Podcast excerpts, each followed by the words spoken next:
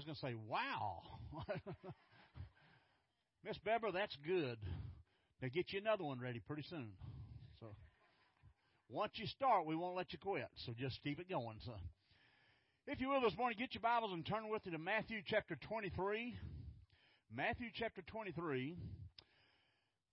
And I'm not going to ask you to stand right now, but we'll get to it in just a minute. But I want you to notice the title of the message this morning. I'll take the camel, but hold the gnat. Now, what in the world is that going to be about? I don't have a clue. I'm just I'm just shooting my, my seat of my pants right now. Now it's uh, we got we got it in line, but it's uh, a passage where Jesus is talking to the scribes and the Pharisees, and he calls them the hypocrites. And, but he calls them that for a very good reason this morning. Let's, if you would, stand with me as we read the scripture together, beginning verse 23 and 24. Woe to you, scribes and Pharisees, you hypocrites! For you pay tithe of mint and anise and cumin, and have neglected the weightier matters of the law, justice, mercy, and faith. These you ought to have done without leaving the others undone. Blind guides who strain out a gnat and swallow a camel. Let's go to the Lord in prayer. Dear God, we thank you, Lord, for this time we're here this morning. We just, Lord, ask that you would just be with us through the rest of the service. Lord, we thank you for that song we've just sang. That yes, we're to take it one day at a time, every one of us in our lives. And Lord, we just uh, each day should be a, a glorious day for us as we live for you. And Lord, just now, go with this passage, go with this message, and teach us what you're trying to say to us in this little passage we just read. All these things we ask in Christ's name. Amen. You've probably heard of a wonderful little prayer called the Serenity Prayer. Everybody heard of that? What I'm talking about? Okay. It's written by Reinhold Niebuhr. It says, God grant me the serenity to accept the things I cannot change and the courage to change the things I can and the wisdom to know the difference. But someone sent me a prayer just not too long ago through the email, and it's called the senility prayer. I don't know if they sent it to me for a purpose or if they got the wrong email. I, I don't know exactly. But here's what it says God grant me the senility to forget the people I never liked anyway, the good fortune to run in the ones I do, and the eyesight to tell the difference. So I think they probably sent that for a reason. Now, if you're one of us that are getting older, I mean, give or take 20, 30 years, I'll be up there with you. But it just, uh, this little prayer says a lot to us. In Matthew 20, 23, Jesus addressed the hypocrisy of a group of people that didn't like him very much anyway the Jewish religious leaders. But Jesus didn't avoid them. In fact, he met them head on every time he got the chance. I think he almost enjoyed butting heads with them because he always came on the top side. But here, sometimes when you're already in a restaurant you might say something like, "Well, I'll take the hamburger, but hold the onion," something that that effect. These Pharisees says, "I'll take the camel, but hold the gnat." Is what he's talking about. Now, what does that have to do with anything? How can we apply this to our lives today? Well, bear with me. We're going to try to show you this. I'll take the camel, but hold the gnat. In this single chapter, Jesus repeats this phrase seven times. Woe to you, teachers of the law and Pharisees, you hypocrites. So he was trying to get to make a point to them. Something's wrong with your religious beliefs, is what he was saying. These words are so strong that some people have even called this the Jesus rant in the Bible. I don't know if that's the case or not, but he was he was to the point. He, he wasn't hiding anything when he said that. It wasn't so much who he was upset with as what it, as, as of what it was he was upset with. And he was upset, he's already told us in this passage, with religious hypocrisy. And folks, I believe in our day and age there's a whole lot of religious hypocrisy in our churches, in our lives, in our nation. A lot of people that say one thing and do something else is really a big problem today. When you read Matthew 23, it's easy to see how these religious leaders got so angry at him. Now, keep in mind, this takes place, if you go back and read the book of Matthew, just days before the crucifixion. So this is right at the cross time. And so they were so mad at him for saying this, it just instigated them a little bit more to push for Pilate to put him to death, to be crucified. And that's what happens in a few short days. It's the same group that's going to hand him over to Pilate to be crucified. So they were upset with him. And probably this, what he said to them right here, did not have did uh, have a lot to do with it. I encourage you to read this entire chapter because it's, it's very interesting. And it's, but you need to know, know what's behind that little phrase.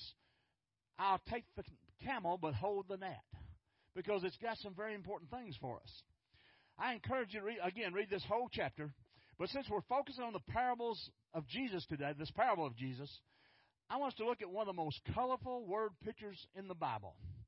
Matthew 22, 23, 24, 23, verse 23 and 24. Just, we just read it. Woe to you, scribes and Pharisees, hypocrites! For you pay tithe of mint, dill, cumin, and have neglected the weightier matters of the law, justice, mercy, and faith. These you ought to have done without leaving the others undone. Did you hear what Jesus just say?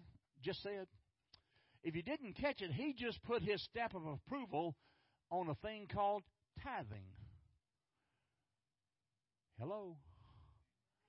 Jesus just put his stamp of approval on tithing. A lot of people say, "Well, tithing's not that's not in the in the Bible really. That's just that's just people's choice." No, that's not what just happened. listen to what he says. Woe to you, scribes and Pharisees and hypocrites, for you pay tithe on mint and dill and cumin. These religious leaders were so specific and wanted to show off so much that how religious they were. They even took their little bitty plants. Now, I don't know about dill and things like that. I don't even know what dill is, to be honest with you. I know it's a plant.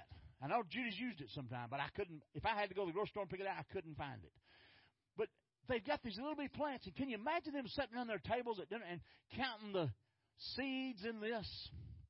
That's what they tithed on. If they had ten plants of something, they took ten seeds and gave us a tithe.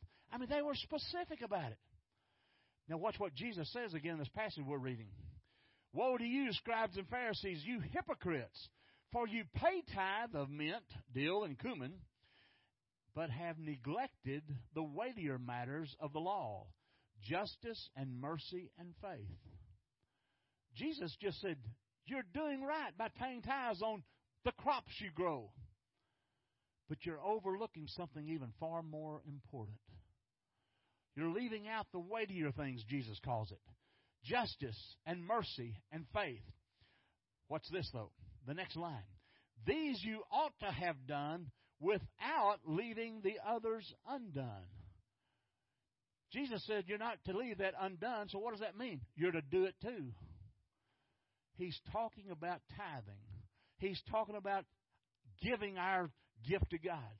This is Jesus. Don't blame me. I didn't bring it up. He did. And so, just uh, if you got a problem with me, I'll apologize. But this is this is him speaking. You take it up with him. That's that's not my problem. But he's telling us that tithing is important. But you know what else he's telling us? Now, for a Baptist to say this, hold your breath because I'm fixing to shock you. He's telling there's some things more important than tithing. Do what? A Baptist just said that? That's what Jesus said. Look what he says.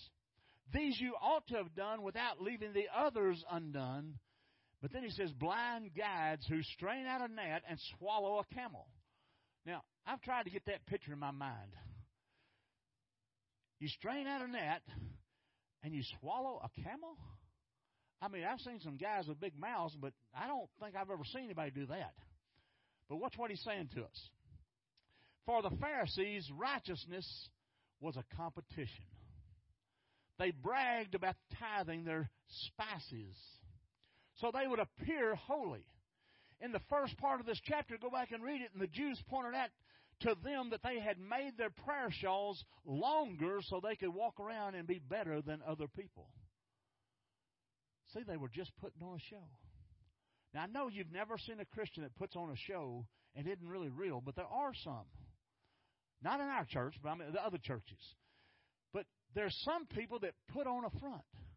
They want you to think they're holier than anybody else, But if you were to really look at their life, you'd see a whole bunch of shortcomings there. That's exactly what was happening with these religious leaders. Now remember, this is the religious leaders. They bought these shawls, made these shawls so they'd be long and look important as they walked down the streets. And Jesus said, Woe to you, you scribes and Pharisees, you hypocrites. You're not even doing what you should be doing. But the Christian life is not to be a competition. It's like the two guys, good old boys that were out in the woods and hunting squirrels one day.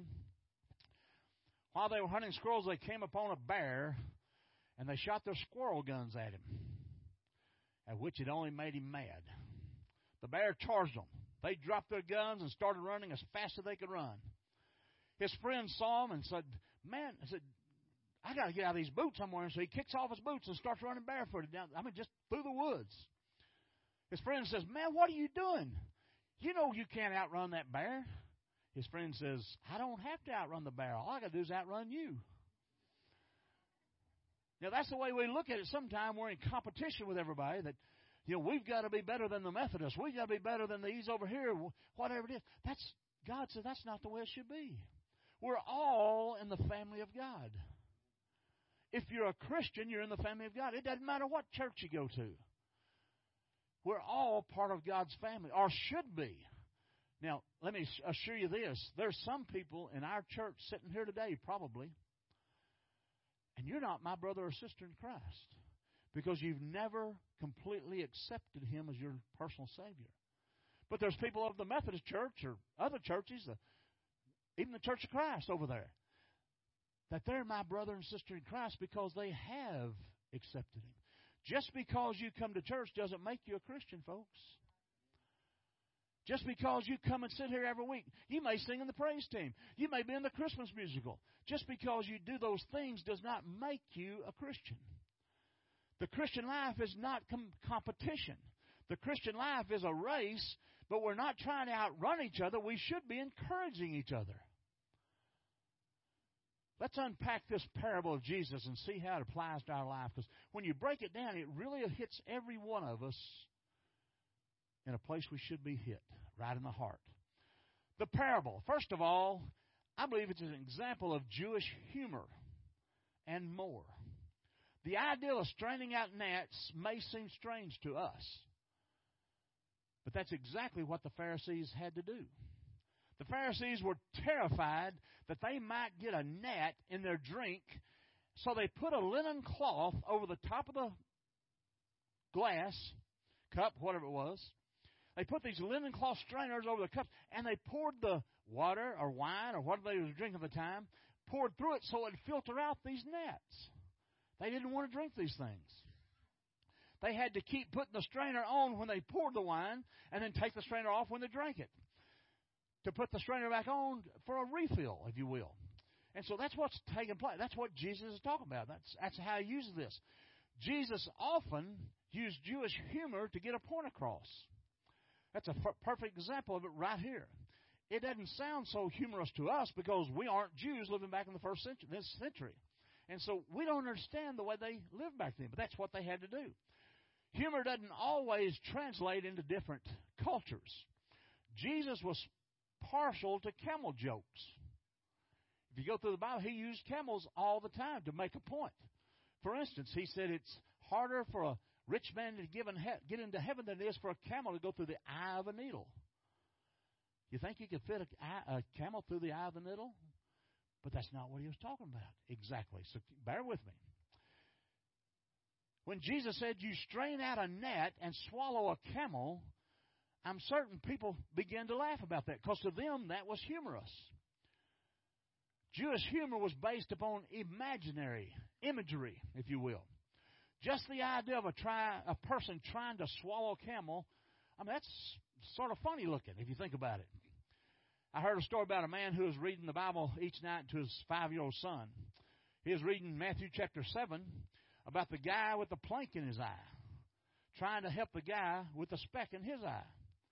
As he read the story, his son started giggling. He said, What's so funny? The little boy said, Daddy, that's funny. A plank won't fit into your eye, it's too big. He got what he was talking about. But Jesus was trying to make a point that sometimes we walk around with a plank sticking out our eye and we try to correct somebody else that's got a splinter in their eye. And we use that the way we want to use it. So why did the Pharisees strain out gnats? The answer is because gnats are gross. Period. I don't want to swallow a bug either, whether it's a gnat or not. I don't want to swallow one. That's so obvious. It should be written in the first book of Duh. Duh. I mean, who wants to swallow a bug? I, I don't particularly want. I've probably swallowed a few of them. Now, one thing bad about riding, riding a motorcycle, you're going to get some bad bugs every once in a while, and they don't taste real good. Let me assure you. But there's even more to it to this story than it was to our story. In Leviticus chapter 11, the Bible taught them that all insects were considered unclean and unkosher. So it was much more than an aversion to swallowing a bug. To do so would have made them ceremonially unclean. Go back to Leviticus chapter 11 look at it. It's in there. But Leviticus chapter 11 also pointed out that camels were also unclean. So what Jesus was trying to say was that they strained out the tiniest little bitty speck of an animal, bug, whatever you want to call it, while they were unknowingly trying to swallow a camel. Now, how does that apply to us? What's the background? Let's ask the question how does this parable apply to my life today? Let's notice a couple of unavoidable truths. Jesus endorsed tithing as a good practice he said it's good to do.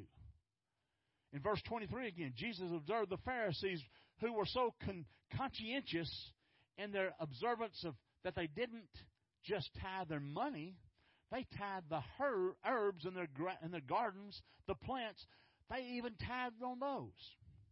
The word tithe is often misunderstood. It's not a religious word, it's a math word.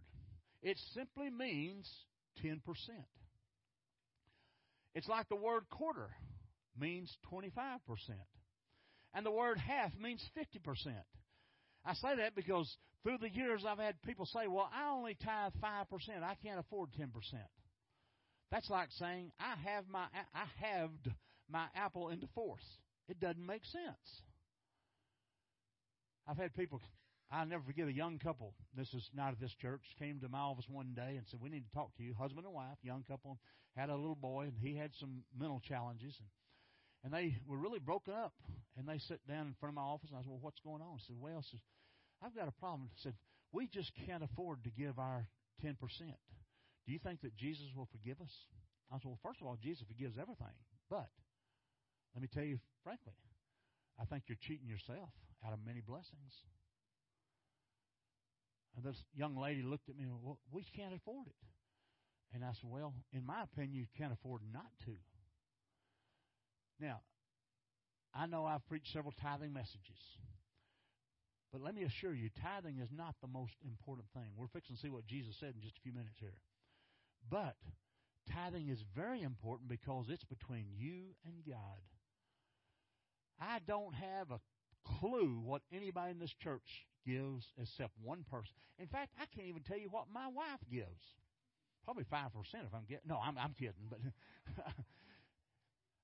I couldn't tell you what anybody in here gives. I don't want to know what you give. In fact, if you were to tell me that I had to be the treasurer along with the pastor of this church, I'd say, forget it. I'm out of here. No way am I touching the money of any church. I just don't want anything to do with it. I don't want to know what you give. I don't want have any clue what you give. That's between you and God. All I know is how much I give. And that's between me and God. But at the same time, tithing is very important.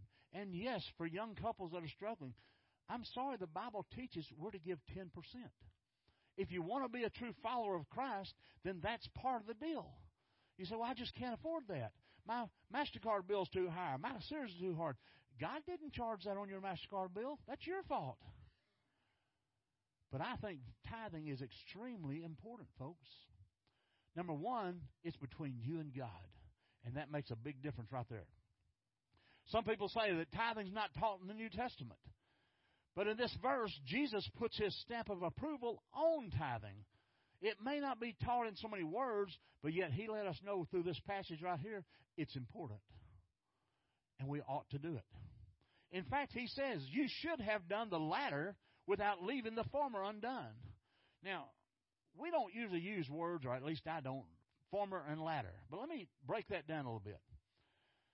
If you're like me, you just you have to stop and think what that means. Okay, the latter is the second set justice, mercy, and faithfulness, he just said. And the former is the one thing, tithing. Did you catch what he said?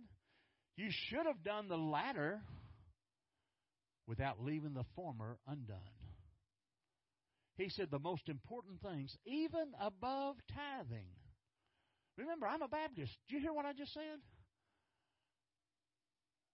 Even above tithing, there's three things that are most important. We should have done them. The former is the first thing tithing. Jesus clearly said when it comes to tithing, don't neglect it. That's the same thing as saying, do it. I believe, teach, I believe and I teach and I practice that the least is the the least the ten, first the ten percent goes to God. That's my belief. I'll be honest with you. When I get paid on payday, first thing I do is write out my church check. That's the first thing I do. Then I borrow money from Judy to pay my bills. No, I'm, I'm kidding, but it just Christians' income should be returned to the Lord through the local church. Let me stress that again through the local church. I know people that they give to Billy Graham, and there's nothing wrong with giving to Billy Graham, but your tithes should go through the local church. Wherever you're a member at, wherever you attend, your tithes should go there to support the work of Christ in that church. I believe that with all of my heart. I could share stories, but I'm not about how I came to there was a time when I was one of those that we can't afford to tithe. We just can't do it. It just we can't pay our bills and do it. But God got a hold of me, and let me tell you this. I guess at least 35 years now, God taught me to tithe. And I've never missed a meal yet. I maybe should have missed some sometimes, but I didn't. God will take care of you if you trust Him. And when you step out on faith, God's going to step out on faith for you. He's going to show you ways and things that happen. I've never missed a meal. We've never missed a bill that I know of, except when I maybe forgot to mail one every once in a while. And then it wasn't God, but Judy reminded me, you forgot to mail this. But what I'm telling you, step out and trust God. He's the one that told us to. And He's the one that'll deliver you to, I promise you. That's the same thing as saying, do it. Christians' income should be returned to the Lord through the church. 10% of it. Without a doubt, Jesus affirmed tithing. But the point of this statement has more to do with what we what they weren't doing than it does what they were doing. They had gotten so wrapped up in tithing, they ignored the really important things, and Jesus is bringing that to their attention. That's what this is all about, this passage we're looking at. We can make the same mistake. What's more than tithing to the church? I thought that was the most important thing there is. I thought we have to have our tithes to operate the church. We do need tithes, but that's not the most important thing. Sometimes it's hard to rank the importance of the commands in the Bible. But we sometimes think tithing is the pinnacle of everything, of the spiritual accomplishment. We think that only super saints are the ones that tithe every week. You know those people that own businesses in the church, they're taking care of everything. Don't we don't need to worry about that. That's not true. Jesus just affirmed tithing to us. I've been tithing for many years, and frankly, it's one of the easiest things to do now. For me.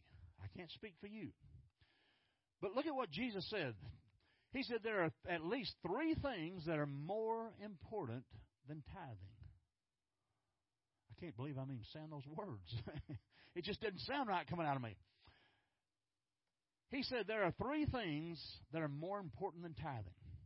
He said to the Pharisees, You guys think you're spiritual because you tithe even on your little spices, the little plants, but you're midgets because you've neglected three values more important than tithing. What are these three spiritual values we should practice in addition to tithing? Number one, Jesus says justice.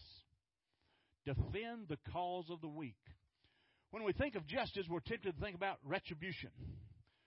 Like you and I were so proud of, of our military 10, 12 years ago, wherever it's been now, when they went over one Sunday morning, I believe it happened on, and took out old Osama bin Laden. We were all, oh, that's a way to go, guys. Y'all did the right thing. Y'all got that guy. But the word Jesus used for justice really isn't about a criminal justice or even punitive justice.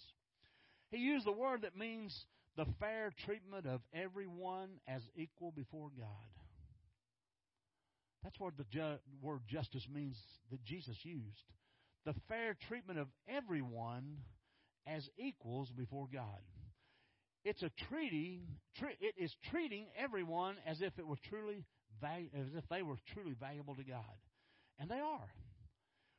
It's what Isaiah meant when he wrote in Isaiah chapter 1 verse 17, seek justice, encourage the oppressed, defend the cause of the fatherless, plead the case of the widow. Biblical justice is standing up for the needs of widows and orphans. That's why our church needs to focus on loving our widows. We need to help them. Be there for them, encourage them, support them any way we can. Our church should watch over them and care for them. And I think we do a pretty good job of that. We try to anyway, but we need to take care of them. They're part of our church, and they've got a lot of challenges in their life. Our church should watch over and care for them. Whenever a need arises, we should be able to go to them. Justice includes defending the rights of those who can't defend themselves. That's why we should stand up for the rights of preborn children as Christians. Those children cannot defend themselves. And we need to stand up and say, This is wrong, folks. You know, it bothered me, and it sort of some people on Facebook touched on it, maybe one of y'all, but here two weeks ago today, we had that horrible shooting out in Las Vegas. 58, I believe it was, died. Is that right? The number? Anyway, whatever it was. I mean, it's horrible. And so many people were on Facebook talking about, oh, that's terrible, these 58 people died. But then I heard somebody write a little thing that was on Facebook, might have been one of y'all, and it says, you know, yes, we should be concerned about those 58 lives. We should be praying for the families and all the different things going.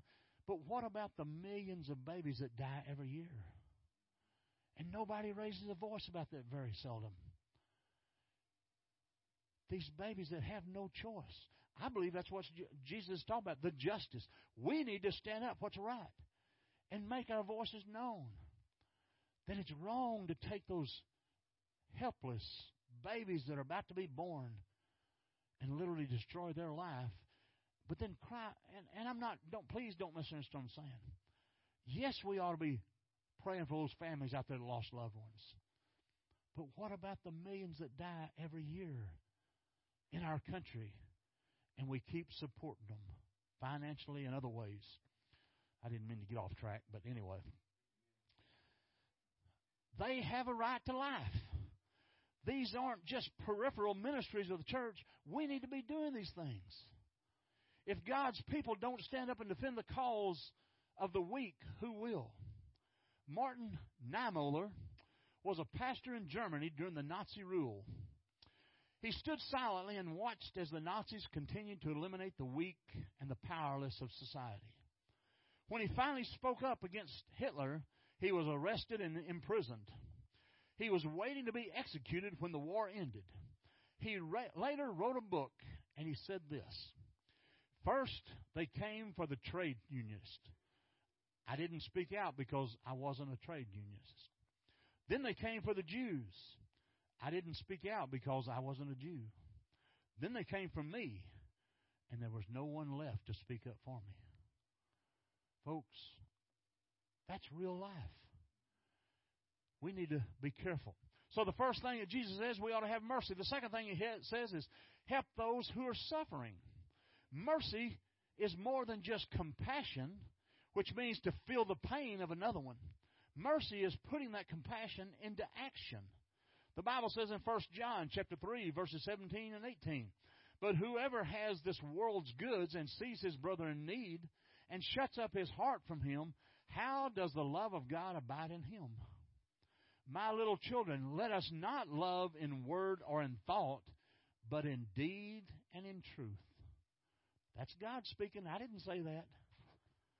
Can't you see these Pharisees been over their tables at their homes, and man, they got these little knives trying to count these itty bitty seeds. Now I understand mustard seeds are really little. Can you imagine them trying to count? Okay, I've got all these plants. I've got to figure out how many seeds I've got, and I've got to pay a tithe of that much, ten percent of it. They're dividing up the oregano, the basil, the rosemary, the garlic. But Jesus' point was that while they're counting seeds, people are walking by their houses, perhaps hungry and in need, but they're being ignored by the religious leaders. And, folks, I believe that applies to us right here because every day we sit in this room, people walk by on the street out behind me, and they've got needs while we're in here praising God that we're such good Christians. Sometimes we might need to look in the mirror and say, Am I doing all I can really do? Am I really doing what I need to do? Be careful that you don't become so meticulous in your religious practice that you miss out on the main thing that God's calling us to do make a difference in the lives of people in this world. That's what every one of us are here for to make a difference in their lives. I don't care who they are. Yes, we've got a lot of people that come in this office. I mean, it's I've been in the ministry now for over 30 years, and I've never seen in my ministry as many people walk in the office as they do here. I don't know if it's because we're on this highway right off the main highway. I don't know what it is. I don't know if it's because the military is very influential. I, I have no clue what it is, but I know this. It's almost daily, maybe not quite daily, but at least weekly. People having needs. We can't meet them all. We're not a wealthy church. In fact, Rocky, the one we contact, in case you need anything, call Rocky. I'm kidding there, but it's uh, he's our deacon that's in charge of it. But anyway, he was telling me the other day a lady called the church and she needed thirteen hundred, wasn't it? Thirteen hundred dollars to pay her rent. He got to talking to her a little bit, and she lives in Waco. But that's not the worst of it. She wanted him to bring the thirteen hundred to her so she could pay her rent.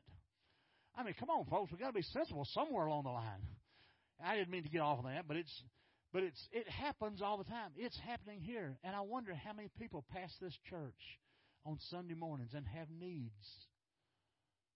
And we're in here enjoying the music, having a good time, laughing with each other, enjoying the fellowship, while people are hurting outside these doors. I believe God intends us to make a difference in the lives of hurting people. There's also mercy. Help those who are suffering. And then the third thing we see that Jesus tells us about is faithfulness. Don't put your faith on display, put it in action. Tithing their tiny seeds in the temple gave the Pharisees a way to display their dedication and holiness for all the people to see. Look at me. I've grown all these plants. I've even given my plants to God. Aren't I holy? Aren't I what people need to see? And God basically says, not interested in you because you're fake. You're fake news. but that's the way a lot of Christians live, folks. We go through life wanting to look at me, how important I am. Look at me of what I gave last week. Look at me what I did for the church last week. Look at me of what I'm doing. God's not impressed with that. He says, Let me see you put it into action. Let me see you do something outside this building. Let me see you make a difference in Copperas Cove, Texas. Let me see you go out and make a difference in somebody's life. Faithfulness, tithing their the temple, gave them that arrogance they had. But it was just a way to show off to others. There's a difference between faith and faithfulness. Faith is something you have, faithfulness is something you do. It means our actions must be consistent with our profession. I can go downtown and tell, everybody, you wouldn't believe what I'm doing at my church. Man, I'm just doing all this work and everything. But unless they saw it in action, it doesn't mean anything. They've got to see it being done. They've got to see us doing things to help people. The ministry of helping people is more important than religious activity. So the bottom line is God's interested in how you manage your money. Yes, He is. And He wants you to honor Him with a tithe. Yes, He does. He's interested in every area of your personal life. The websites you look at, He's interested in. The drugs, that didn't sound like drugs, the prescription drugs you're taking, He wants to know what you're involved in. How you care for His temple, your body, He wants to be interested in. It matters to God. Your personal morality matters to God. But if your concern for personal morality doesn't lead you to helping help hurting people, you've missed the point of what it's about. What's the difference between tithing and justice, mercy and faithfulness?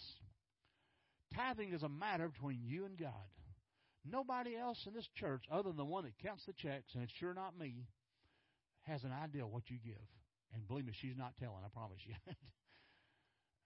Justice, mercy, and faithfulness demand that we deal with people.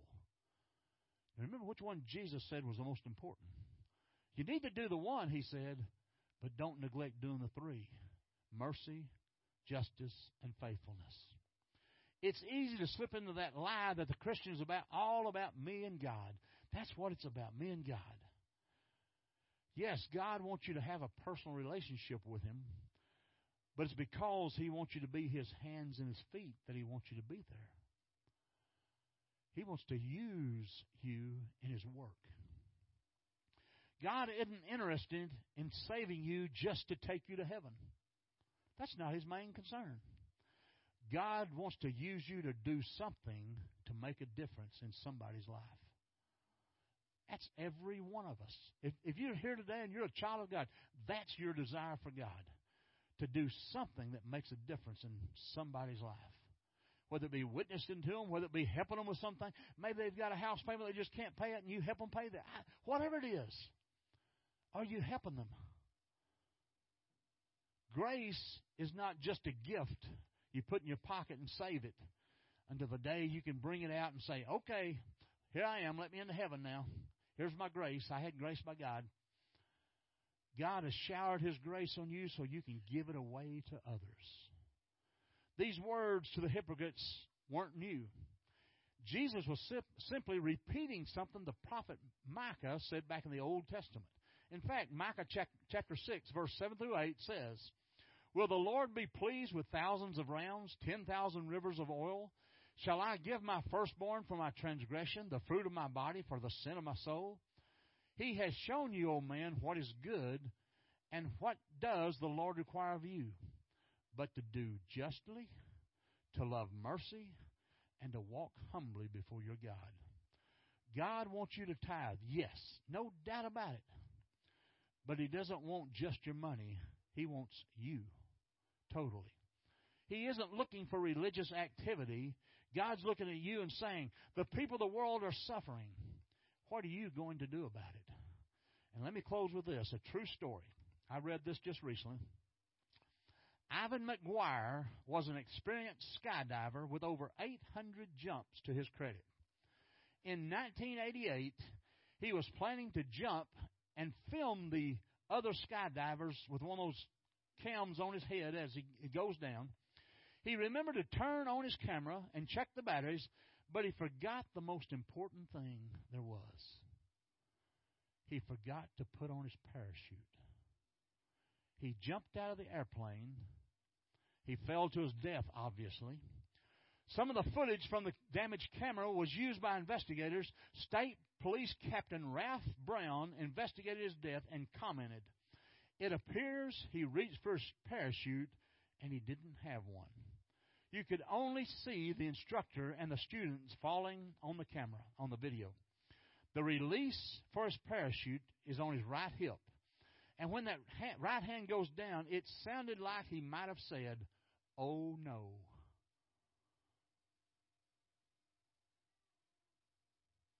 Right after his hand came into view.